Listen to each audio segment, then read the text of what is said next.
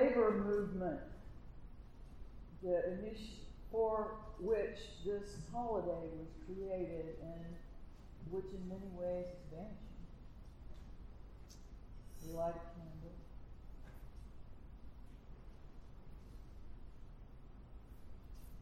For everyone who has felt the effects of Hurricane Harvey,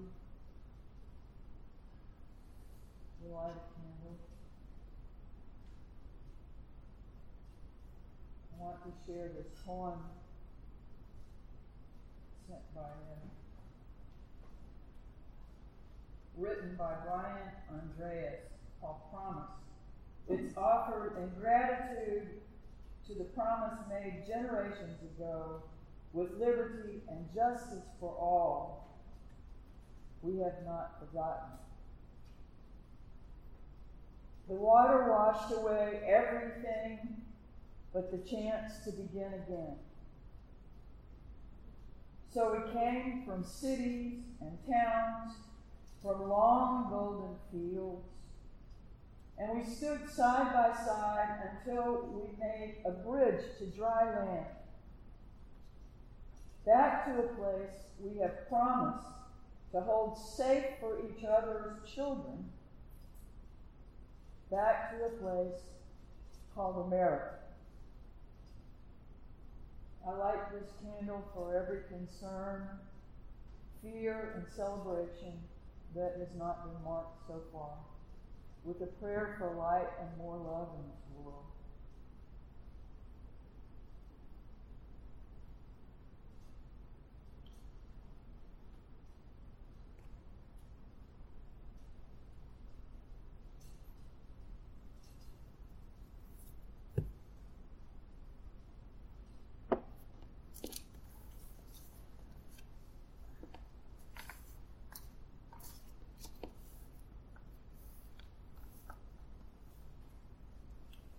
Pretty often as I read material literature that's put out by the Unitarian Universalist Association, um, whether it's books, pamphlets, articles, worship materials, emails, newsletters, whatever makes an effort to articulate what UUs believe about this or that.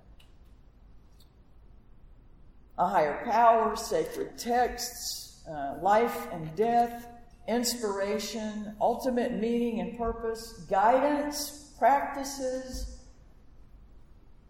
I think to myself, they didn't include how I think or feel about that particular this or that.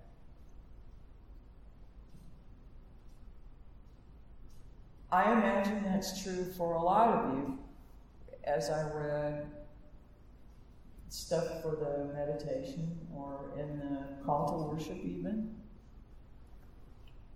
doesn't say exactly how you feel. Um, while I am a Unitarian Universalist, I think I am much more inclined towards some of the more historically Universalist ideas than some of the more historically Unitarian ideas. Um, the merger of the two faith traditions in 1961 created a somewhat awkward alliance that it's still trying to work through. Um, Unitarianism on the one hand, Universalism on the other, and uh, you know, it, since the merger of those two things, the denomination has gone through all kinds of other transitions. Each of those traditions had been through a lot of different understandings and evolutions in its own right, and then they came together, and that tradition has continued. Um, the, the strain is still there between the intellectuals and the mystics, between the scientists and the metaphysicians. Uh, between the skeptics and those that are absolutely full of faith. Each of the branches has had twigs and leaves and, and, and things that have gone in multiple directions. That history is what our roots are. That history is what we are a part of. So, with all of this changing all the time, with this dyna- with the dynamic nature of this tradition that is not glued to one idea and and stuck with the idea that this is truth forever and always, and this is what you have to believe or you're wrong. If it's not consistent, how do we find a place that feels safe, that feels trustworthy, that feels solid, that feels like someplace I can call my spiritual home?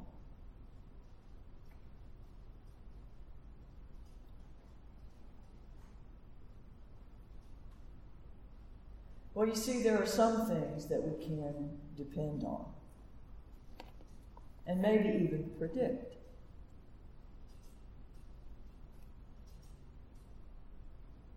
We can depend on that there will always be people in this community that will support you in your journey.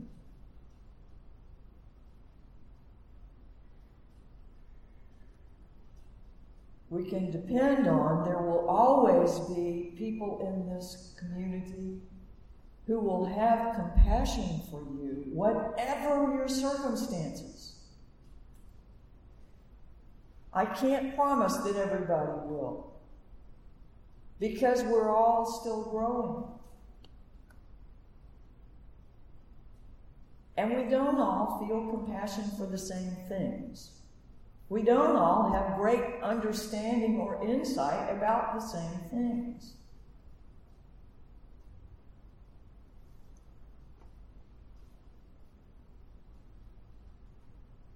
We can depend on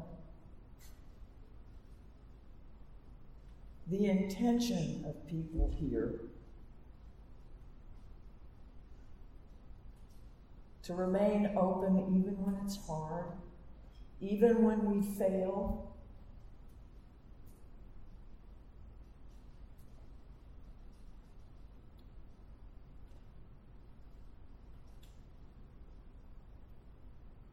We can depend on the idea that this body is working for greater understanding and inclusion.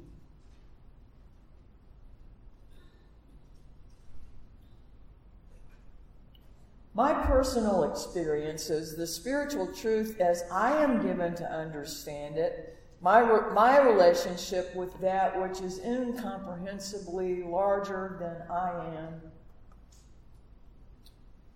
point me along a path on which I am embracing concepts and language with which I grew up. But embracing all of that with an absolutely different understanding and orientation to what those concepts mean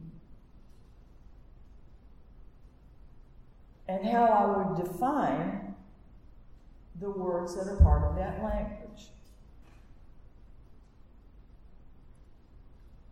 I'm even becoming quite comfortable with new takes on Trinitarian expl- explanations of a sacred mystery. Source and ground of being. And I realize and know that flatly that is not true for probably the majority of the people in here.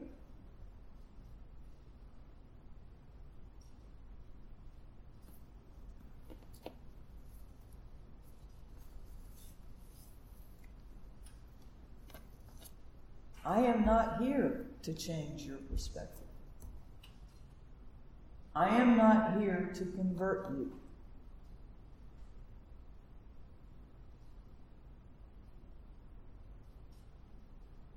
I am here so that my heart and understanding can be stretched by you.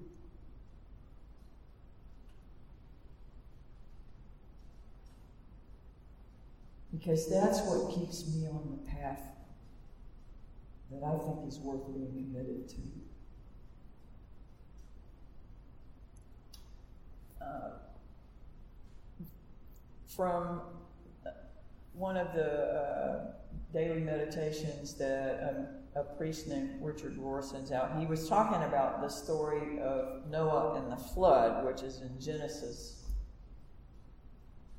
7. Um, let me read part of that, or let me read this. The story of Noah and the flood is filled with insight. Although I do not really believe God killed all the people on earth and saved only one family, God tells Noah in the story to bring into the ark all the opposites the wild and the domestic, the crawling and the flying, the clean and the unclean, the male and the female of each animal. Then God does a most amazing thing. God locks them together inside the ark. Check it out. Most people never know that the story says God actually closed them in. God puts all the natural animosities, all the natural animosities, all the opposites together, and holds them in one place. I used to think it was about balancing all the opposites within me, but slowly I have learned that it is actually holding things in their seemingly unreconciled state that widens and deepens the soul.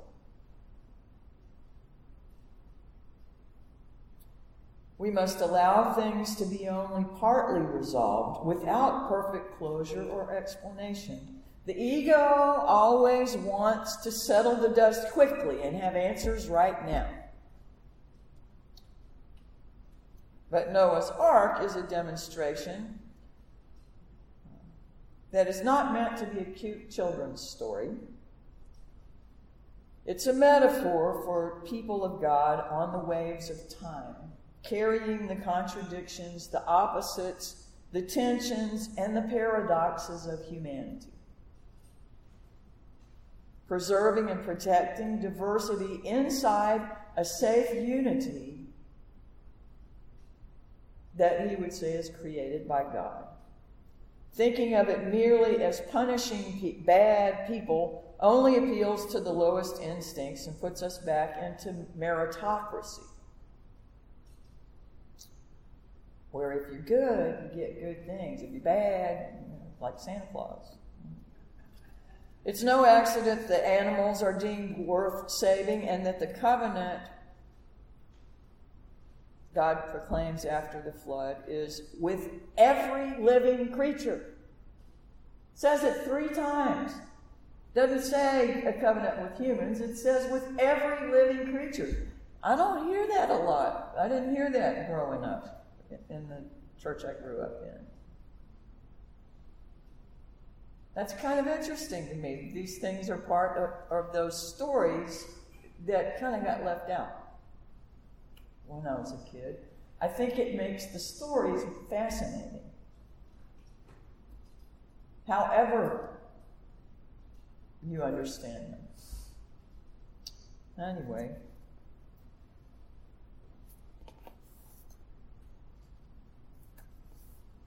God's gathering of contraries is, in fact, the very school of salvation, the school of love. That's where growth happens.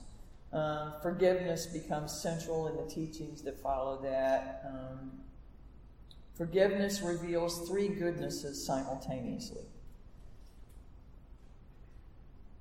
When we forgive, we choose the goodness of the other over their faults. This morning in the in the adult ed class, um, uh, one of the people in attendance was sharing that uh, there was a study that showed marriages last long when they move quickly to healing and reconciliation, to forgiveness, and when there's a, a, a store of positive regard, and you know, where they lean towards each other when there's division or problem instead of away. And those two factors are, I think, if I said them anywhere near correctly, are, um, are able to, with some accuracy, predict how long a marriage will last. Now, that kind of reconciliation needs to be a part of our relationships, not just with our spouses or significant others or children or my mother.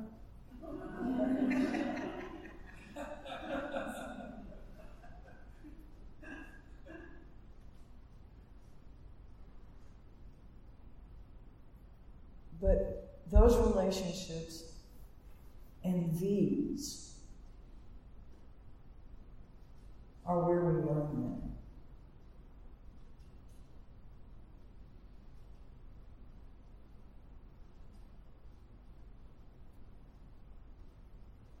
So when we forgive others, we choose the goodness of, of that other over their fault.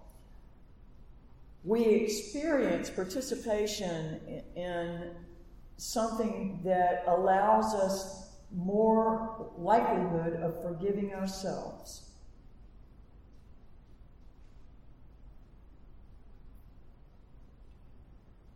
The more ready we are to forgive other people, the more able we become to forgive ourselves. Now, this may be a chicken and egg thing.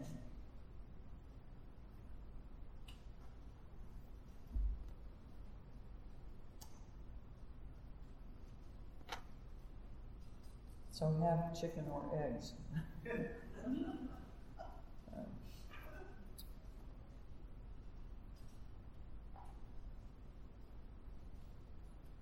and finally, when we forgive, we touch something that is bigger than our human reactions.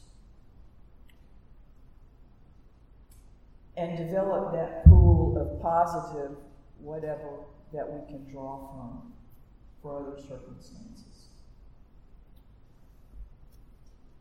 There is a place for you here, and we will also encourage you in finding and cultivating that place within you, not just here in, in, in the outward expression, but encourage you to develop that place for yourself that you carry with you. This is the work of healing the world.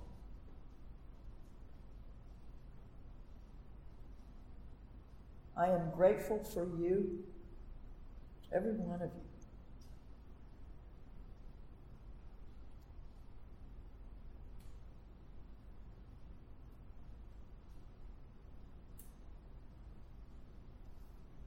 Let us be grateful and together celebrate this unique place and this dynamic faith.